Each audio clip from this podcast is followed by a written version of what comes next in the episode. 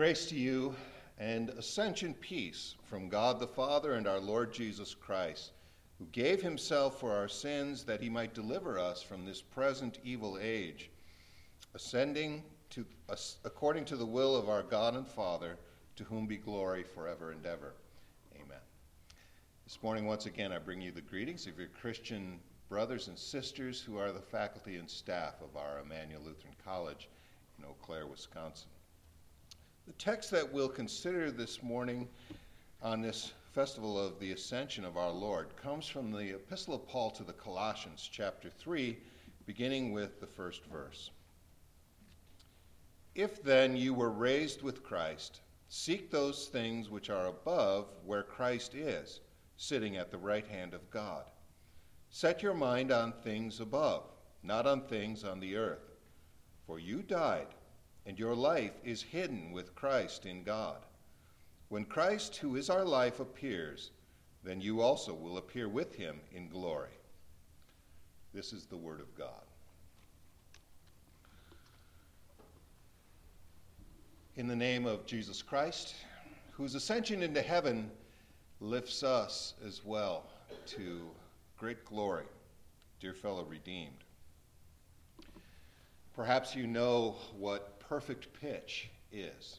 It's a very rare ability given to some people to be able to strike a perfect note without reference to any instrument. Right off the top of their head, for instance, they can sing a B flat or hum an F. A good friend of mine has perfect pitch, and I've always envied him. He can tune his guitar just by turning the pegs and listening to the tone. People with perfect pitch are few and far between. The rest of us have to use pianos and pitch pipes, tuning apps on our phone, and tuning forks. And that's okay, as long as the piano or the tuning fork itself is accurate and in tune. In our text for this morning, the Apostle Paul is giving us kind of a tuning device it's also a very important tool for our Christian life. What that device is, that benchmark, that essential note for Christian living, is the ascension of our Lord Jesus. Today, Paul tells us to seek those things which are above where Christ is. So if you feel like perhaps you've been seeking the wrong things in life lately, or if you feel like the tone of your life, a world, and it's perfect for tuning our hearts to the glorious life to come. Ever wonder why Ascension Day is so important? Forty days after his resurrection, Jesus went back up into heaven. Why is that so important, and why does it matter to you and me? Well, there are a lot of reasons, actually. For one thing, it means that Jesus now has and is exercising all authority that he uses for our benefit. The ascension means that he truly is the King of Kings, who is using his kingly power for the benefit of his subjects, God's children, you and me, keeping us from danger, fighting against our enemies on our behalf, just like any earthly king does for his earthly subjects also, it reminds us that our king is a victorious king, a king who has never been defeated, ever will be. Way back in the book of Psalms, God predicted through the psalmist David this great ascension glory. The Lord said to my Lord, Sit at my right hand till I make your enemies your footstool. That promise was fulfilled on the first ascension day as Paul told the Ephesians, God raised Christ in dominion and every name that is named, not only in this age, but also in that which is to come. And he put all things under his feet, and gave him to be the head over all things to the church, which is his body, the fullness of him who fills all in all. Really, what earthly enemy could make any of us feel afraid now that our ascended Christ is our King and is protecting and watching over us. But there's another way that ascension benefits us, and that's really the subject of our text for today. Paul says, If then you were raised with Christ, seek those things which are above, where Christ is, sitting at the right hand of God. The fact that our Lord Jesus ascended to the right hand of his heavenly Father, to the position of authority, that fact draws our eyes upward. It directs our attention to the heavenly things, the important things, rather than allowing us to be distracted by the earthly and unimportant. It gives us a reference point. If you will, Ascension Day gives us our perfect pitch. Why? Well, in the first place, it's perfect for revealing the false notes of this sinful world. You know, that's not always an easy task. Paul admonishes us in Titus For the grace of God that brings salvation has appeared to all men, teaching us that denying ungodliness and worldly lusts, we should live soberly, righteously, and godly in the present age, looking for the blessed hope and glorious appearing of our great God and Savior, Jesus Christ.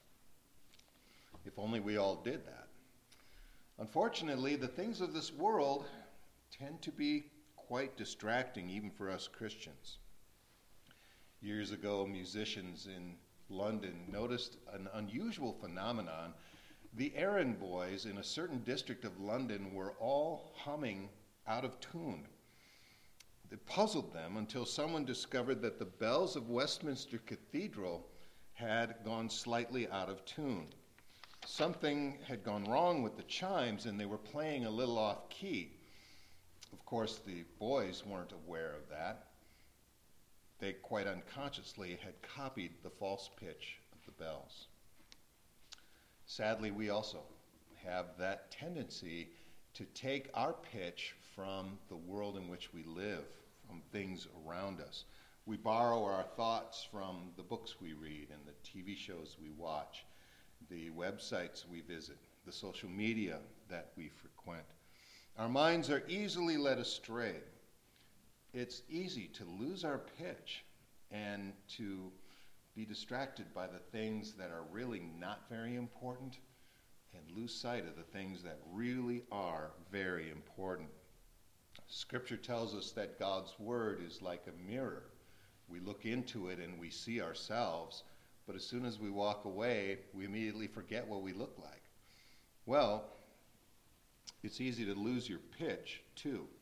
You take your perfect pitch from God's Word, but then gradually, with the passage of time, you start to go a little flat. The distraction of worldly things makes, makes that pitch go out of tune. The good thing about Ascension Day is that it snaps us right back. Seek those things which are above, Paul says, where Christ is, sitting at the right hand of God. Imagine if you had a half hour right now to visit your Lord Jesus in heaven and to discuss with him your schedule for the coming week. Do you think that schedule might change at all? Do you think some of your priorities for this week might be a bit rearranged? I can guarantee you wouldn't miss your prayers. You wouldn't skip devotions with your family or your personal Bible reading. You certainly wouldn't view Sunday worship as something optional, would you? Why not make all those changes right now? Ascension Day strikes the perfect note for us to tune the entire rest of our lives to. We find ourselves torn away by the discordant notes of the world around us, the things that aren't very important. And ascension helps us identify those things. And it helps us to uh, check the things in our lives against the perfect pitch of our Savior's ascension and His Word. Paul speaks of the destructive music of unbelievers when he says to the Philippians, For many walk, of whom I have told you often, and now tell you even weeping, that they are the enemies of the cross of Christ, whose end is destruction, and whose God is their belly, and whose glory is in their shame, who set their mind on earthly things. Well, if you are anything like I am, you probably feel a little bit guilty about this time, a little bit convicted by God's law, and realizing that, yes, my attention has been distracted by the things of this world. I've been paying attention to the things of earth and not as much attention as I should to the things above. If we feel guilty, it's for a good reason. It's because we are guilty. How can we get rid of that guilt? How can we get right with God? How can we refocus our attention on the important things, the things of heaven, and shut out the distraction, the false notes of the things of this world? And right here is another reason why our Lord's ascension gives us the perfect pitch, because it's perfect for tuning our hearts to the glorious life that is to come. Paul says, Set your mind on things above, not on things on the earth, for you died, and your life is hidden with Christ in God. You died? That sounds pretty serious. What do you think that means? Well, actually, there are two correct answers to that question, and both of them are really good news. You died with Christ, and you died to sin. You probably have online bill pay at your house. I don't think many people write checks much anymore. We only write checks occasionally for church. Um, otherwise, we never use checking anymore. We have bill pay. And what is it that enables people to safely and securely transfer money over the internet? It's a thing called encryption where you have a key and the receiver of your funds has a key, and nobody else can see that message or invade that transfer except people who know the encryption. It's interesting that the word Paul uses here in this passage comes from the same Greek word that means encryption. When Paul says, Your life is hidden with Christ in God. When you became a believer, the Holy Spirit made a connection between you and Jesus, a faith connection, a connection that is hidden or encrypted, meaning that people can't tell from your appearance that you're a believer. It's encrypted, it's hidden. So you shouldn't expect anyone who isn't a believer to understand. By faith, you've been locked to Jesus. Yes, that same Jesus who at this very moment is sitting in all power and glory at the right hand of God. You're locked to Christ, and that means you're locked into all the benefits of his life, his death, his resurrection, and his glorious ascension. When Jesus died, you died. That means that all your sins, all your failures, all your shortcomings, all your disobedience and rebellion against God's word, all of that was carried by Jesus to the cross of Calvary. And there he atoned for them. There he released you from them. There at the cross, he set you free from the power of sin to condemn you. In the previous chapter, Paul says that Jesus has wiped out the handwriting of the requirements that was against us, which was contrary to us, and he has taken it out of the way, having nailed it to the cross. We died with Christ. We also died to sin. That means that our life from now on really can't be about sin anymore. Our life's course is no longer controlled by sin. It can't be. We can't go back and sing that old sinful song of the world because now we're believers. Now we're taking our pitch from the ascended Lord Jesus Christ. And that means we have died to sin. And yes, we certainly do still have our sinful flesh. And it still tempts us every day, trying to give us a wrong pitch, trying to get us to focus our thoughts away from the things of heaven and to focus them on the temporal things of this world, trying to drag us away from serving our Lord. But its ruling power has been superseded in our lives by our triumphant ascended Savior. Now our lives are hidden with our ascended Lord Jesus. Paul said to the Romans, knowing this, that our old man was crucified with him, that the body of sin might be done away with, that we should no longer be slaves of sin. For he who has died has been freed from sin. Now, if we died with Christ, we believe that we shall also live with him. It goes without saying that a person who's dead can't respond to any kind of stimulus. A dead person isn't interested in money or power or pleasure. Likewise, Paul encourages you to be dead to sin, to live a life that is tuned into the ascended Christ and tuned out to sin.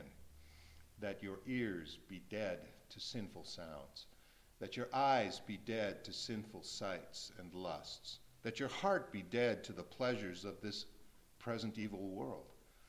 Our pleasure is in Christ, and we know, of course, that there are much greater pleasures yet to come.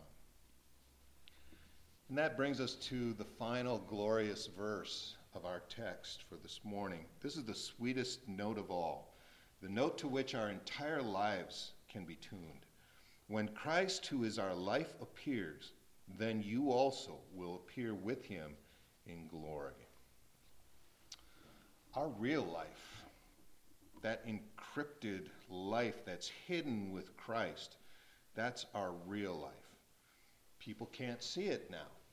When folks see you walking down the street, you just look like any other person. There's nothing on the surface that's impressive or exceptional. And you know, it was the same way for Jesus, wasn't it? Isaiah said of him, He has no form or comeliness, and when we see him, there is no beauty that we should desire him. Outward indications said that Jesus was nothing special. But of course, that wasn't true about him, and it's not true about you either. You are one of the saints of God, locked into the ascended Christ, who have this glorious difference. The world didn't understand Jesus, and they're not going to understand you either. They are looking down, you are looking up. Their hearts are tuned to the false, sinful ways of this world. Your heart is tuned to the ascended Christ. It's a hidden difference now, but the day is coming when that difference will be plain for all to see. On that day, every knee will bow. Christ will appear to everyone as who he really is, and so will you. The Apostle John says, Behold, what manner of love the Father has bestowed on us, that we should be called children of God. Therefore, the world does not know us, because it did not know him. Beloved, now we are children of God, and it has not yet been revealed what we shall be. But we know that when he is revealed, we shall be like him, for we shall see him as he is. The prospect of entering heaven, of finally, that prospect is so wonderful that it gives rise to another emotion yearning. The more you read and meditate on the eternal glory of, that Christ has won for you, the more it makes you long for that day to arrive. The more it makes your heart yearn for heaven. It may seem strange to talk about Christmas at the end of May, but I can't help thinking about that wonderful Christian carol that we often sing, which says, Oh, where shall joy be found? Where but on heavenly ground? Where the angels singing with all his saints unite, sweetest praises bringing in heavenly joy and light. Oh, that we were there. Oh, that we were there. Well, we're not there yet. We're not singing with the angels yet, but we will be. We can start getting tuned up for it right now by rejecting the false notes of this present evil world and by tuning our hearts through God's Word to the glorious world to come. And one thing we know for certain Ascension Day will give us our perfect pitch. Amen. Please rise.